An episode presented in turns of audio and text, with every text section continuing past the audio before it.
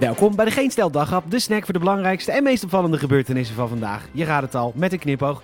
Met vandaag versoepelingen op komst. Vanaf morgen prikken we met Jansen en olifanten in de strijd tegen stropers. Mijn naam is Peter Bouwman en dit is het nieuws van dinsdag 20 april.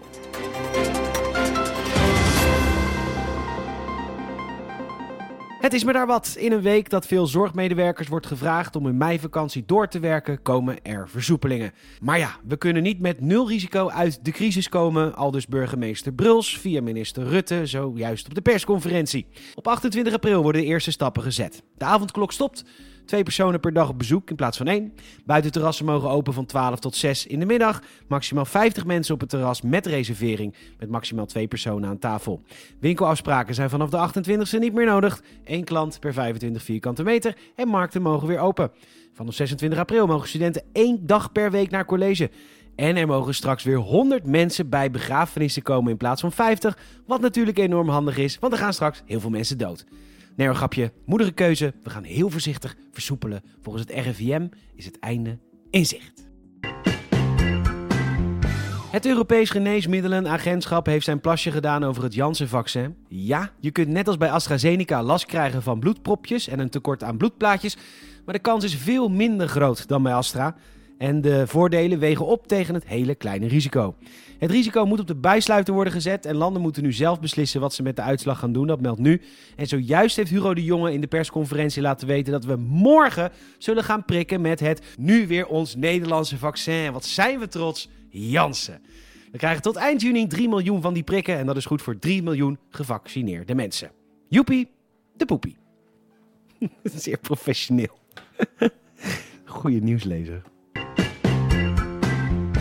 Een aantal grote voetbalclubs gaat een eigen competitie starten, de Super League. Dat was gisteren al in het nieuws. Dit omdat ze de Champions League opbrengsten met te veel kleinere clubs moeten delen. En omdat er veel minder mensen kijken naar wedstrijden tegen die kleinere clubs. Het draait om geld. Het voelt als kartelvorming. Maar in deze wereld is natuurlijk helemaal niemand schoon. Eigenlijk zijn de grote clubs veel eerlijker, want vandaag heeft FIFA-voorzitter Gianni Infantino zich ook gemengd in de discussie. Of zoals hij het zelf zegt: Gisteren hebben we woorden gehoord als oorlog en breuk. Vreselijke woorden en nog erger als we het hebben over een spel waar we allemaal van houden. Laat me heel duidelijk zijn: FIFA is een organisatie die gebouwd is op de echte waarden van sport. Ah, die echte waarden die ervoor zorgen dat de voetbaltoernooien meestal geschieden in landen waar duizenden arbeiders sterven door de bouw van stadions. Al 6.500 in Qatar bijvoorbeeld, om klaar te zijn voor hun toernooitje in 2022. De Super League draait alleen maar om geld. En dat is wellicht een stuk eerlijker dan een organisatie steunen met bloed aan de handen.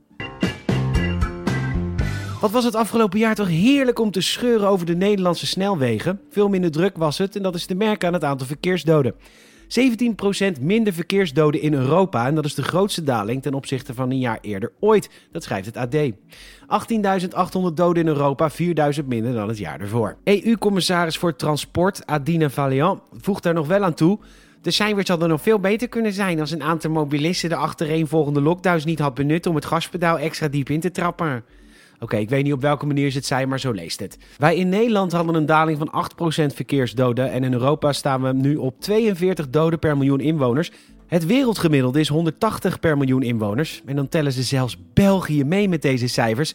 Nou, dan moet het wel heel erg veilig zijn in dit werelddeel.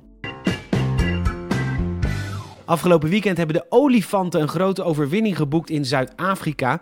Daar hebben ze namelijk een vermoedelijke stroper overlopen en de man kan het niet navertellen. Het voorval gebeurde afgelopen zaterdag in het Kruger National Park, al dus CBS. Er waren in totaal drie verdachten die op de vlucht waren voor de Park Rangers toen ze de olifanten tegenkwamen. Ze waren vermoedelijk aan het jagen op neushoorns, ook zo cool. Naast de stroper, die werd uitgeschakeld door de groep olifanten, werd er ook één gearresteerd. De laatste is ontsnapt, maar heeft vermoedelijk een oogwond, mocht hij in de buurt zijn. In het statement van de Rangers worden helaas de olifanten niet bedankt. De honden gaan er weer met de eer vandoor. In 2019 werd ook al een neushoornstroper uitgeschakeld door een groep olifanten. Hij werd later verorberd door leeuwen. En dat, zoals we allemaal geleerd hebben in The Lion King, is een circle of life met een vleugje gerechtigheid.